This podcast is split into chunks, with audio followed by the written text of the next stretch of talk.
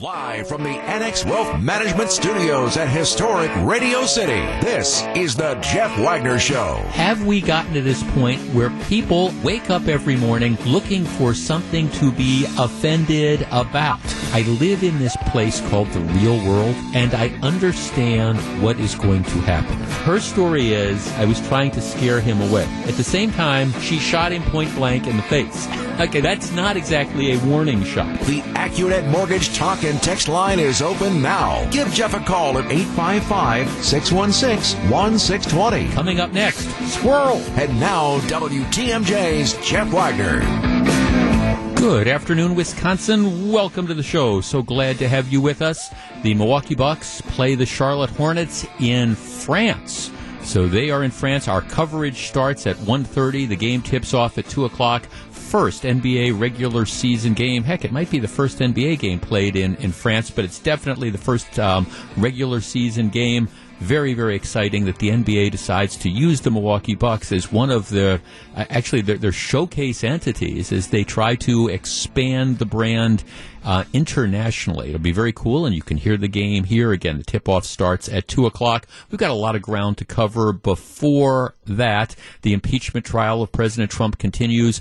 The Democrats, the House managers who have brought the impeachment proceedings, uh, today is probably, it will be their last day of presenting arguments and introductory statements and things of the like. It will wrap up sometime this evening, and the president's defense team will start on Saturday. The president is complaining about it. We'll get around to talking about that in just a little bit. But I want to start off with a story that's starting to get national attention. And it's one of these that I don't know that there's an easy answer to, but I'm curious as to how you react. There is a high school in Texas has a lengthy student handbook, um, and they have a number of rules with regard to dressing and grooming. Right? They have a policy on male hairstyles. Here's what the policy says: male students' hair will not extend at any time below the eyebrows or below the earlobes. Male students' hair must not extend below the top of a t-shirt collar or be gathered or worn in a style that would allow the hair to extend below the top of a t-shirt collar or below the eyebrows or below the earlobes when let down. So in other words, it, regulates how long your hair can be. And what it says in the policy is that you, you can't, you're not allowed to put it up. It's not like, okay, if you've got shoulder length hair or hair down your back, you, you can't avoid the policy by simply bundling it and wearing it a bun. That's what the dress code policy says. Well, enter a, a young man who is a senior. He is from Trinidad. His family is from Trinidad. And he wears his hair as a style in the dreadlock style, you know, the like the, the long the long dreadlocks. He's always apparently had dreadlocks, but in the, it's only in the last year or so that he's decided to allow the dreadlocks to grow out. So now the dreadlocks that he has are longer and they're down around his shoulders, if you can picture this. Well, once, once they got longer, what he started doing is he started bundling them up. You know, he'd like take a rubber band and he'd, he, you know, he'd bundle them up, wear them kind of like in a bun or something, or wear them, you know, on the top of his head, uh, different styles, so they didn't hang below his collar. But it was only because, again, he had them in the band that was holding them up. All right, he did that for a while. The school district has now told him that his hairstyle is not, it's not the hairstyle, the hair length is not in compliance with these rules. Now, the rules are really clear. You can't have hair below your collar and you can't just like pin it up to get around this. So what they're saying is you, have got to cut your dreads. You know, you, you have to cut them so that it's not the hair style that we have an issue with, but it's the hair length. This is our rule. We've had this rule. Yeah, we, we let you kind of get away with pinning it up for a little while, but it's in violation of the rules, and now we want you to follow them. And what the school is saying is that until you do that, you're going to be subject to an in-school suspension, and you're, you're not going to be allowed to participate in graduation. Well, the the mom and the child have now gone very very public with this. If you were watching Good Morning America today, you, you might have seen this story, and they're talking about how they believe that this is discriminatory. This is one of these issues with regard to a, a, discriminatory sort of policy because, again, the kid is from Trinidad, and this is, again, it's one of the hairstyles. It's this natural hairstyle that, you know, if you're from Trinidad, this is how people wear their hair. All right, let's tee this up. Our number, 855 616 1620. That is the Accunet Mortgage talk and text line. The rule says you can't wear the hair below the collar and it doesn't make any difference if you if you bundle it up or not. You look at the hair length. The young man's hair is below the collar. And so the school is now saying you've got to conform. The kid and his mother are saying, look, this rule makes no sense at all. It is discriminatory towards us because of this kind of natural hairstyle. And again, it, it makes no sense. So 855 616 1620. That's the Accunet Mortgage talk and text line. I will tell you how I come down on this in a little while, but what do you think? Is this a rule that unfairly discriminates against somebody based on his nationality? Again, he, he's from Trinidad. This, it is a school that is a predominantly white school district, an overwhelmingly white school district. And here you have a person of color who's saying, hey, this is this natural hairstyle. Does a rule like this even make sense in 2020? Why should we care about how long the kid's hair is, especially if the kid is going to pin it up? So, should he be required to cut his hair? 855 616 1620. That is the Accunet Mortgage talk and text line. The child and the mom say, unless the school changes its policies, they're prepared to sue in federal court alleging that the kid is being discriminated against. Is this rule unfair? Does it make sense? Should they change it? What do you think? 855 616 1620. That's the Accunet Mortgage Talk and Text line we discuss in just a moment. If you're on the line, please hold on. You're listening to Jeff Wagner on WTMJ.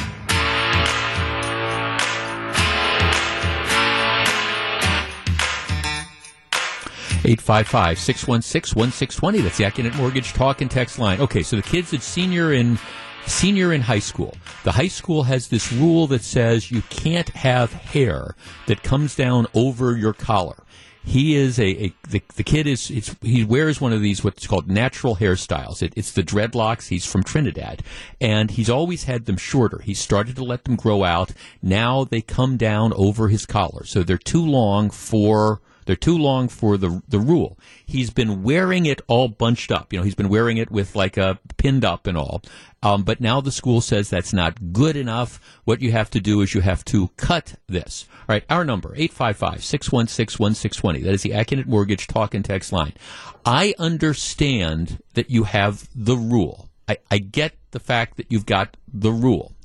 And as long as you apply the rule across the board so that you're not singling out one particular person, I, I think it probably, the rule is constitutional. Okay, I, I understand that.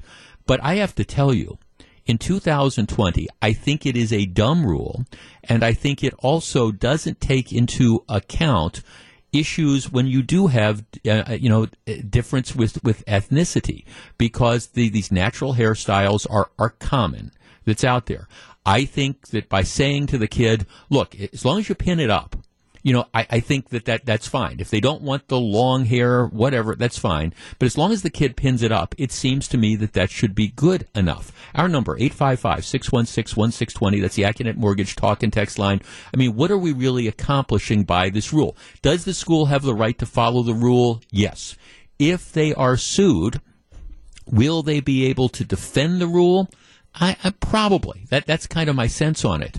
But does the rule make sense as it is applied? Do schools have a right to have dress codes? Of course. Do you want kids going to school in their underwear? No, you don't. But in this particular situation, when you're talking about a hairstyle, as, as long as the kid pins it up, shouldn't that be sufficient? Is it appropriate to make him have to cut his hair? 855-616-1620. That's the Accunet Mortgage Talk and Text line. Let's start with Steve in Green Bay. Hi, Steve. Hey, how are you? Very well, thank you. What do you think? Uh, as long as the rules applied across the board, I don't see a problem with it. I went to a Catholic high school. We had requirements on how long our hair could be and facial right. hair and dress and everything else. And Right. You know, if you like to wear his hair that way, go back to Trinidad. Well, how about? But this is a public school. You said you went to a Catholic, you went to a parochial school, so that's a private yep. school. You know, the private schools. You know, they you, you didn't have to go there. This is a public school. Should the public school have a rule like this? I think if that's what the school board wants and it passed, it's very appropriate. Okay, tell me why. Why do you th- explain the, to me what you think the purpose of the rule is? I mean, I, and I understand the rules are rules, and I, I agree they have a right to have a dress code. But what difference does it make if the kid's got dreadlocks and as long as he has them pinned up? What what difference does it make? I think it's what the school accepts. I mean, that's to me you know, if they want everybody to be clean cut, that's appropriate. Okay. Well, thanks for the call. I mean, I guess I. I, I, see that that's the, the underlying, and I, I, understand the rules are rules arguments, and I, I'm one of these people who has over the years defended the rights of schools to have dress codes. I, I think you, you have a right to have certain decorum. You have um, a right to say, okay, some of these uh, clothing choices are distracting. We don't want you coming in with a T-shirt that's got obscenities on it. You know, we don't want clothing styles that are displaying too much flesh. All that kind of stuff. I, I get why you have dress codes. In this particular situation, though, trying to figure out, okay, what what is the purpose behind the the hair? restriction, especially as, as long as you would say, okay, you, you got to pin it up. So it's not like he's necessarily got the dreadlocks that are halfway down his back. He, he pins it up, so it's over his collar. Do they have a right to have a rule? Yeah. Does the rule make sense? Jeremy, Jeremy, you're on WTMJ. Hello. Hi, thanks for taking my call. Sure. I, I don't agree with the rule at all. It makes absolutely no sense. When I uh, went to high school, I had hair halfway down to my back. My sons got hair way below their shoulders. It's just it's just a style that they enjoyed, and I enjoyed when I was going to school, and it had absolutely nothing to do with my scholastics or my attendance or anything like that. Um, it's just it, it doesn't make any sense to me to have a rule like that with all the issues that are going on in the school systems as it is, just keeping kids in school, keeping them out of trouble, things like that. That is right. the least of your problems. Well, I guess I, I mean, can I, could I think of a, maybe a justification for why they don't want the guy wandering around with hair halfway down his back because they say, okay, this is distracting hairstyle. I, I, maybe I could understand it. But if he's pinning it up so it's off his collar, who, who cares? And I, I guess I'm kind of with you on all the different issues that are out there seems to me that you'd have a lot more significant stuff to worry about when it comes to educating kids. Right. One more thing, too. I mean, you see more children in high school walking around with cell phones in their face all the time. I think that is more of a pressing issue than, than somebody's long hair. Right. Now, that, that, again, and it's interesting that you mentioned that because, I mean, I'm, I, I remember going to public schools in the 70s when the style was, you know, long, long hair and there was all these discussions that back then, you know, how long can your hair be, etc. But for the public schools, to me, unless you can really document that it is a huge distraction. Now, private schools are different because, you know, you, you can make the choice. So private schools, they set down these rules and you can decide, hey, I, I don't want to send my kid there um, because I, I disagree with these rules. But as long as you're talking about public schools, I guess I think that there really needs to be some tie-in to behavior or to educational value or something like that. And let's cut through this and let's also be honest. While anybody can grow long hair, this is a style that you find more prevalent among, you know, in, in the minority population because of, in some cases, you know, differences in hairstyles and things like this. And some people are saying, well, what difference does it make that he's from Trinidad? Well, because this is a natural hairstyle that you find lots and lots of men that wear from Trinidad. So I, you know, I, I, kind of understand the rule argument, but I go back to the bigger point of what is the purpose behind the rule, and does the rule as applied make sense? And that's what I struggle with. Jeff, absolutely, this is 100% discrimination. It's his natural cultural hairstyle. He should be entitled to wear it. Are you going to get rid of all ethnic hairstyles um, we see and that allow in professional sports? They're on a world stage. Let them all be proud of their, you know, individual looks. Um, yeah, yeah. Why did the, here's a text? Why did the student decide not to comply with the hair length rule during his senior year? Sounds to me like the students' his parents are looking for a lawsuit. Well, interestingly, he started letting his hair, the way I understand it, grow out like his sophomore and junior year. Then he started pinning it up, and that is technically in violation of the rules. But nobody nobody made a big deal about it. Nobody called him on it until now. Um, okay, Jeff, if you break the rules of decorum, what's next? All right, um, should I be allowed to do whatever I want? Rules are there for a reason. And I get it. As I said earlier, I understand the whole rules are rules things, and I think school boards should have wide discretion in deciding what the rules are.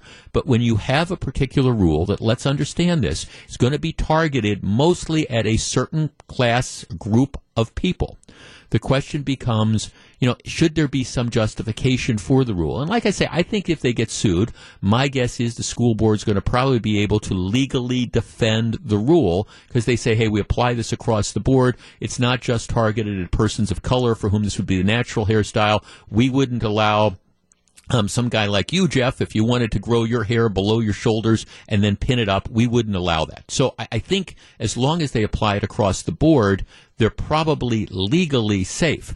I just raised the larger issue of again, what what is the rule trying to accomplish? Do you really need to have the rule? Does the rule make sense?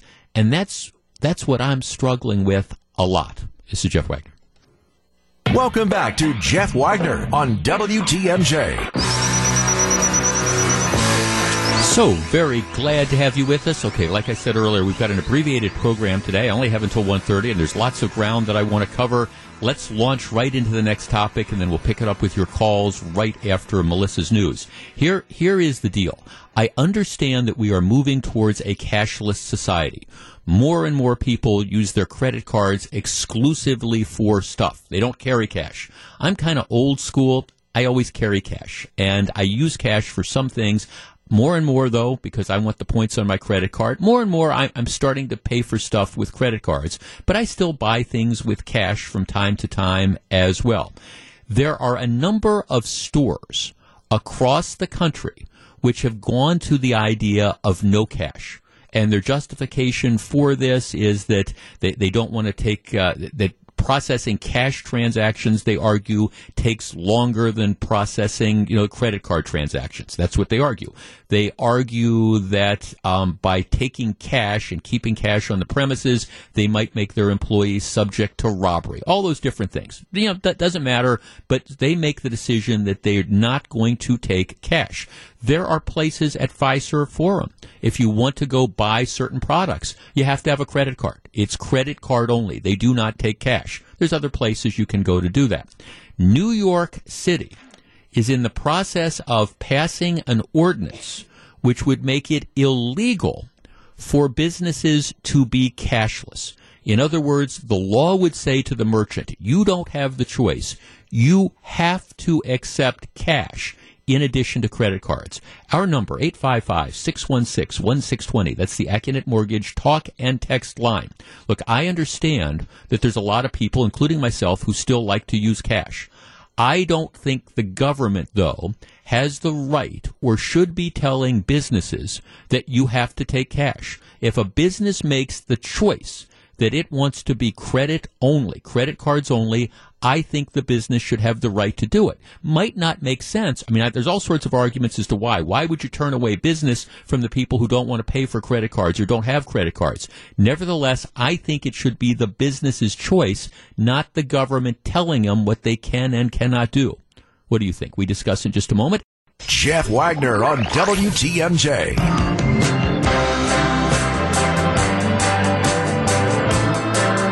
So, very glad to have you with us. All right. Um, more and more businesses are are finding that more and more of their business is done by credit cards. People don't carry cash anymore. At least some people don't carry cash. So there's a number of businesses that have decided the hassle of dealing with cash just isn't worth it. So they have policies where they say it's credit card only and they post them. So the bottom line is if you don't have a credit card, if they're running it's Jeff's coffee shop and Jeff's coffee shop decides it's not going to take cash, that means that if you don't have a credit card, you're not going to be able to buy stuff at Jeff's coffee shop, which means Jeff's coffee shop is going to lose out on your business. But that's a business decision that they make in New York, they are on the verge of joining a couple other cities, including like Philadelphia prominently, that make it illegal for businesses not to accept cash.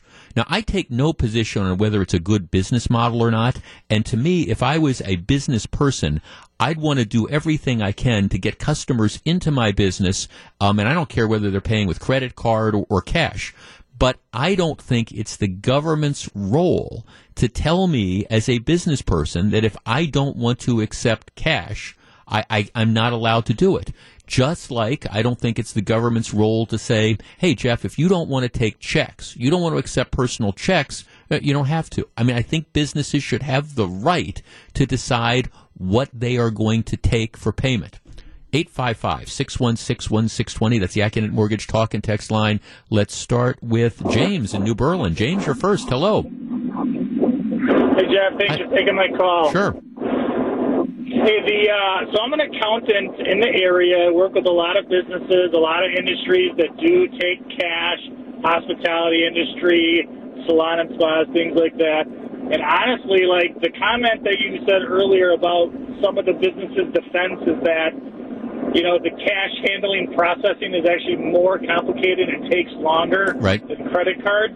That's actually true. This is where I spend a lot of my time advising not only the business owners but also staff on proper cash handling procedures. There's a lot of risk there for loss of cash, who's accountable for the cash.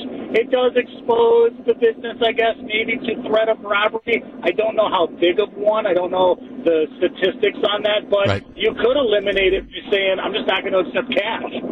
You know, um, right. but as an accountant, when we focus on profits and revenue and things like that, I mean, I think it's a bad business model to say no to cash. It's probably at least 20 to 30 percent of most people's revenue still today. Right, right, and and that's why I mean I agree with you. I and you're talking to somebody who who likes to pay on certain occasions for things with cash. So that would make quite honestly, if I knew I had to pull out my credit card, that might make me less likely to patronize a particular business. So I question why you would do it, but for whatever reason, if they want to do it, I don't. I, I just I have problem with the government saying that they can't do it. Yeah. Yeah. I think there was a comment. Okay. Go, no, go ahead. No, thanks for calling. I mean, I guess, and okay, 855 616 1620. That's the Accunet Mortgage talk and text line. I mean, shouldn't, I mean, shouldn't a business have a right to, to do that? If the business makes the decision that for whatever reasons, we just want to go credit card only, why should the government be telling them that they can't. And, and I understand that people, I'm getting a number of people are texting saying, well, you know, cash is, is legal tender. Well, yeah, cash is legal tender, but that doesn't mean that you have to accept it. I mean, yes, yes, that, that is correct, but a merchant still, as a general rule, has a right to decide, you know, what they're going to accept and what they're not going to accept. I mean, you have, for example, cash is legal tender. You have merchants often that will say, we don't accept bills larger than $20. So does that mean if I walk into, you know, the, the Burger Doodle and they've got the sign saying we don't accept bills larger than $20 and I've got a 50 that they have to accept it? I mean, the, the answer is, is no. Businesses still have the right even though cash is, of course, legal tender, businesses, as a general rule, under the law, unless there's something, some new law, they have a right to decide, you know, what it is that they are going to accept in payment. Business has a right to say, okay, we're not going to accept checks. We're not going to accept bills larger than 20 bucks. This is the logical extension of it. It's not a policy that I find to be particularly appealing, but don't they have a right to do it? Um, Jeff, you look at the grocery store at Woodman's. They don't take credit cards. They are cash, check, and debit only. Well, right. That's the flip side of that. And I'm sure, you know, they, they lose some business because of that. Isn't, um, ah, gosh, Costco. I mean, I mean, I always, I always interestingly, I have a Costco credit card, or my wife has a Costco credit card that we'll we'll use when we go there. Um, but isn't there? There's only their credit card or um, or cash in that particular you know case. Um, let's see, Jeff. I'm sure you and your wife have been and they, he lists a particular restaurant in West Bend. Their policy is cash only. How different is that? Well, right there there are businesses that say they don't they don't take credit cards because the the problem with taking credit cards, of course, is that you have to you have to pay a fee to the credit card company every time that, that transaction is, is, take takes place. So I mean I get it. You have a lot of merchants who might say, hey, particularly given the fact that we have to pay a certain percentage of the, the transaction cost to MasterCharge or to Visa or to American Express or whatever, um, we don't want to do that. We don't want to accept credit card purchases for you know purchases below a certain amount because our margins are so low. I, I think they have every right to say, okay, we're, we're not going to accept credit cards. But I think the flip side is true as well. I hate to see this policy come into place, but I also don't think it's the business of government to tell a merchant that, you know, you have to do something like this. My argument would be let the market take over. Because the reality is, if you run Jeff's coffee shop and you say, I'm not going to take, um, I, I'm not going to take cash, and there's enough people that either don't have credit cards or don't like that policy, well, what's going to happen is people are going to go across the street to Gru's coffee shop, and Gru's coffee shop is going to take cash, and then they're going to patronize that. That's the way I think we deal with these things in a free society. You, you have competition, you let the market decide, and if enough people stop going to Jeff's coffee shop because they want to pay cash for their coffee, well, pretty soon Jeff's coffee shop is either going to go out of business or they're going to change their policy, but you don't need the government getting involved. This is Jeff Wagner. Welcome back to Jeff Wagner on WTMJ. This is an extremely interesting story that's not getting much, if any, attention because of the the impeachment drama, and drama is probably overstating this, but all the impeachment coverage, because if you turn on the television nowadays on, on any of the main cable news channels or, or the main channels, ABC, NBC, CBS, you're, you're going to see coverage of of the impeachment. And interestingly, the way the rules are set up is that there's not multiple camera angle, angles. Everybody is covering the thing the same way. You've got the same camera feed, the same sound. Um, there's really it, it's no difference watching it on Fox News, watching it on CNN, watching it on um, NBC. It's it's all the same. But this is sucking the oxygen out of other things that are going on. And there actually was a pretty big development in Washington today.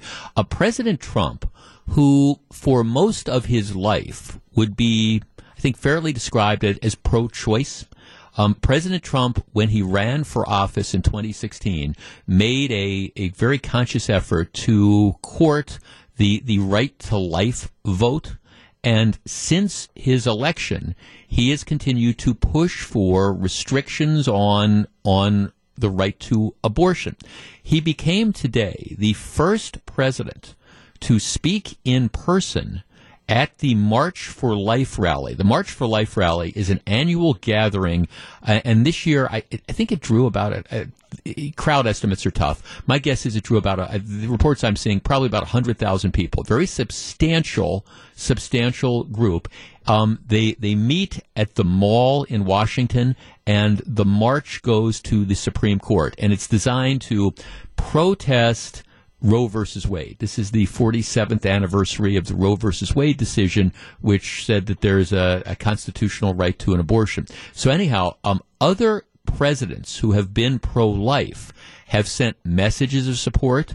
They've sent people from their administration to address the group. President Trump today, at about uh, like 11:30 um, our time, became the first sitting president to actually address the attendees. So he showed up at the mall. He gave a, a speech to the crowd, and then the the, the march charted uh, started. Interesting to me because this, of course, and, and look, I'm, I'm not naive. I understand that the issue of, of abortion is always it's always out there in American politics. And there are voters on both sides of the aisle who are single issue voters. And this is one of those single issues. There, there are people I know who are pro abortion or pro choice, whatever you want to call that, who vote pretty much exclusively on that. There are people on the other side who are pro life, anti abortion. They vote on that particular issue. So th- this is an issue that even though with developments in medical science, it's not on the forefront. In, other words, you don't have as many like abortion clinics that are there and people protesting outside of those as maybe you did a long while ago. Unquestionably, this is an issue that still is very significant in American politics.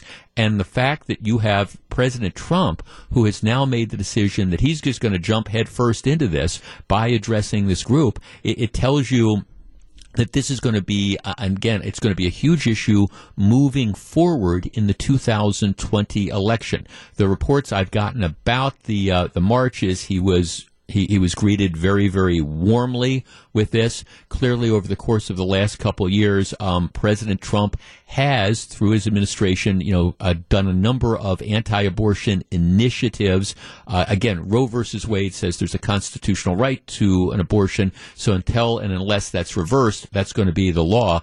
But there are on the edges, whether it's um, juveniles getting abortions or things like that, there are different restrictions that can be put into place. So, in any event, one of the big new, news developments of the day that's completely been overshadowed, blown off all the TV coverage because of impeachment, is President Trump um, addressing the March for Life rally in Washington, D.C., bringing the issue of abortion front and center into the 2020 political campaign. This is Jeff Wagner, back with more in just a minute. Live from the Annex Wealth Management Studios at historic Radio City, this is the Jeff Wagner Show. And now, WTMJ's Jeff Wagner. Good afternoon, Wisconsin. So glad to have you with us. Coverage of the Milwaukee Bucks playing the Charlotte Hornets starts in about a half hour. They are, by the way, in France. How cool is that? All right, here, here is the deal. In Wisconsin, by law, you have to have a, a balanced budget. You can't be like the federal government and, and run huge deficits. In Wisconsin, we also have this thing called the Rainy Day Fund, which is it's kind of like a piggyback, piggy bank, you know, break for emergencies, that that type of thing. All right, the the Rainy Day Fund has up until recently uh, about $320 million in it. Okay, which sounds like a lot of money, but compared to some other states, not necessarily. All right, so here is the deal. Every year, as they're balancing the budget, going through the budget process, what happens is every two years in the budget cycle, they estimate, okay, how much money are we going to be taking in? You know, what is our revenue going to be? And they make estimates.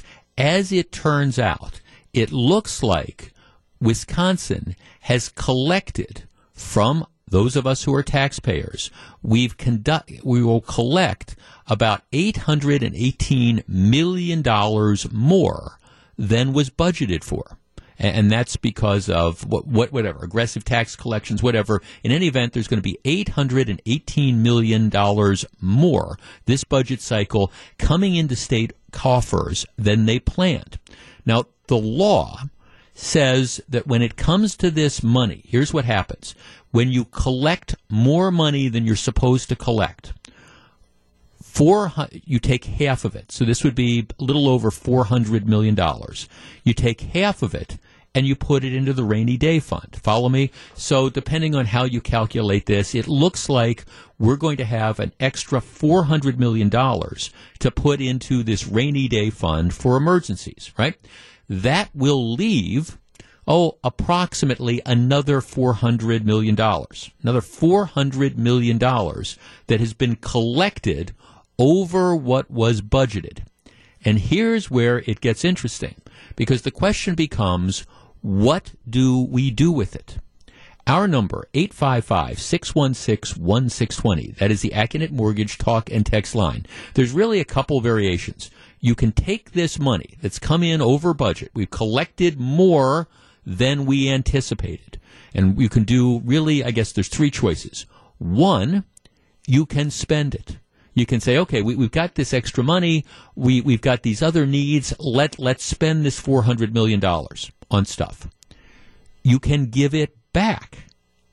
The idea being, hey, we're supposed to have a balanced budget. We collected more than we need. Well, the only fair thing to do is to give it back to the taxpayers, the people who paid it, paid it in the form of property relief or a re- property tax relief or a rebate or whatever. So you can spend it, you can give it back, or I guess the third option would be you can spend some of it and give some of it back. You can kind of split the baby. Our number, 855-616-1620. That's the Accunet Mortgage talk and text line. My answer to this is pretty clear. I think you give it back. I mean, to me, it's this giant slush fund that's out there. The taxpayers paid into it. We have paid more than the government anticipated, and I think the only right thing to do is that you give it back to the people who paid it. To me, it's a similar sort of thing, um, like, let's say you're you're paying estimated state taxes or estimated federal taxes. You estimate what your tax bill is going to be because of your income. So every quarter you send in, let's say you send in 2500 bucks to the state of Wisconsin because you anticipate that your tax thing is going to be $10,000. Well, it turns out when you end up doing your taxes, it's not $10,000. You actually only owe $9,000. Well, you don't say to the state, hey, keep that extra $1,000 that I overpaid. You say to the state, give me my money back. Isn't that what we should do with this? And I understand that there's needs that are out there. You can always find compelling programs. But the bottom line is we funded programs through the budget process. And now that there's more money left, I think you give that money back to the people who paid it. 855 616 1620. That's the Accunet Mortgage talk and text line. What should we do with the surplus? How do you how do you take care of the 400 million? Do you give it back or do you spend it on other stuff? I say you give it back to the people who paid it. We discuss in just a moment. If you're on the line, please hold on. This is Jeff Wagner. Jeff Wagner on WTMJ. So, very glad to have you with us. All right, it looks like after kicking about $400 million into the state's rainy day emergency fund, there's going to be somewhere north of $400 million that's going to be left. This is money that was collected over and above the budgeted amount. Some people want to spend it. I say we give it back to the people who paid it in the first place. And my best analogy would be, again, if you're paying I don't know. Let, us say you're let's say you're having money escrowed every month to pay your property taxes. You have five hundred dollars a month extra taken out of your mortgage payment. That leaves you so you paid by the end of the year you paid six thousand bucks into it. Turns out your property taxes are only five thousand five hundred. Well, you don't expect the bank to to keep the $500. You don't say to the bank, oh, well, that, that's okay. We've collected more. Just go ahead and send that $6,000 to the municipality and let them have it. No, they give you back the extra $500, don't they? 855 616 1620. Steve in Waukesha. Steve, you're first. Good afternoon. Yeah, good afternoon, Jeff. Uh, I'm with you. I say we give the money back to the taxpayers. Uh, if I get that money back, more than likely, and I think a lot of us will put that back into the economy which yep. again could create jobs and additional revenue. Right, and and I, look, and you got to understand, Steve. I'm not arguing that, that you might not find worthwhile programs to spend the money on, but we that's why we have a budget. The budget said, okay, th- during this cycle, this is how much money we're going to spend on this or that or the other thing, and that's how we're going to tax people based on that. The fact that you know we've got more money doesn't mean it's just a gift that the rest of us gave the government. Spend it how you want. That's not the way it works.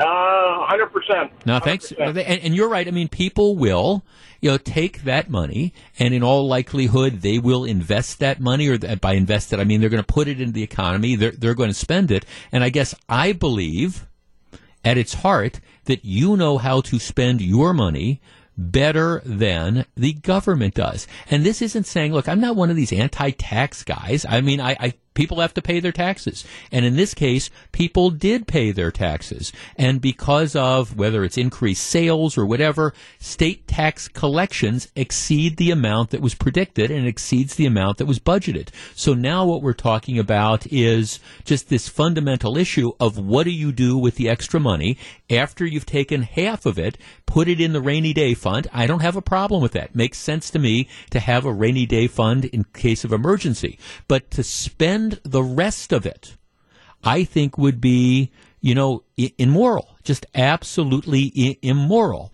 Um, let's go now. A number of people are saying, Jeff, we've got problems, lead pipes and potholes you know, spend it, and, and then anything left can can be given back. Jeff, fix the damn roads. Tired of new taxes that are meant for road repairs, and it never gets done.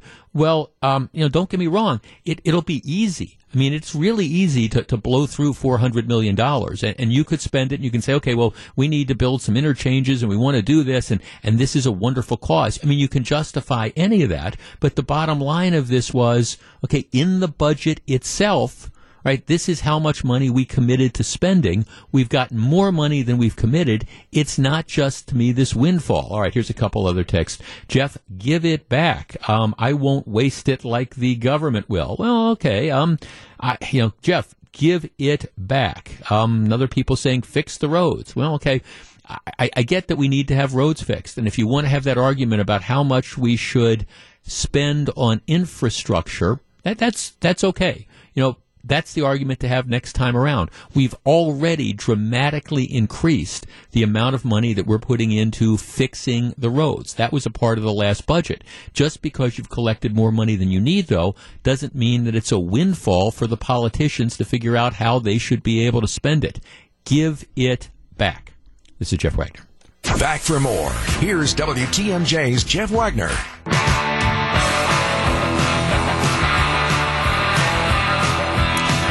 You know, I've, I've, been watching all this these stories about the coronavirus, that this really, really scary virus that started in a province in China and now appears to be spreading worldwide. And the Chinese government is moving in. Some would say it's moving in belatedly, but what they're doing is they're essentially quarantining people. They're not allowing anybody to travel outside of this province and they're not allowing people to travel in like like folks would do that. I mean, can you imagine if you had a if you had a trip scheduled to China now?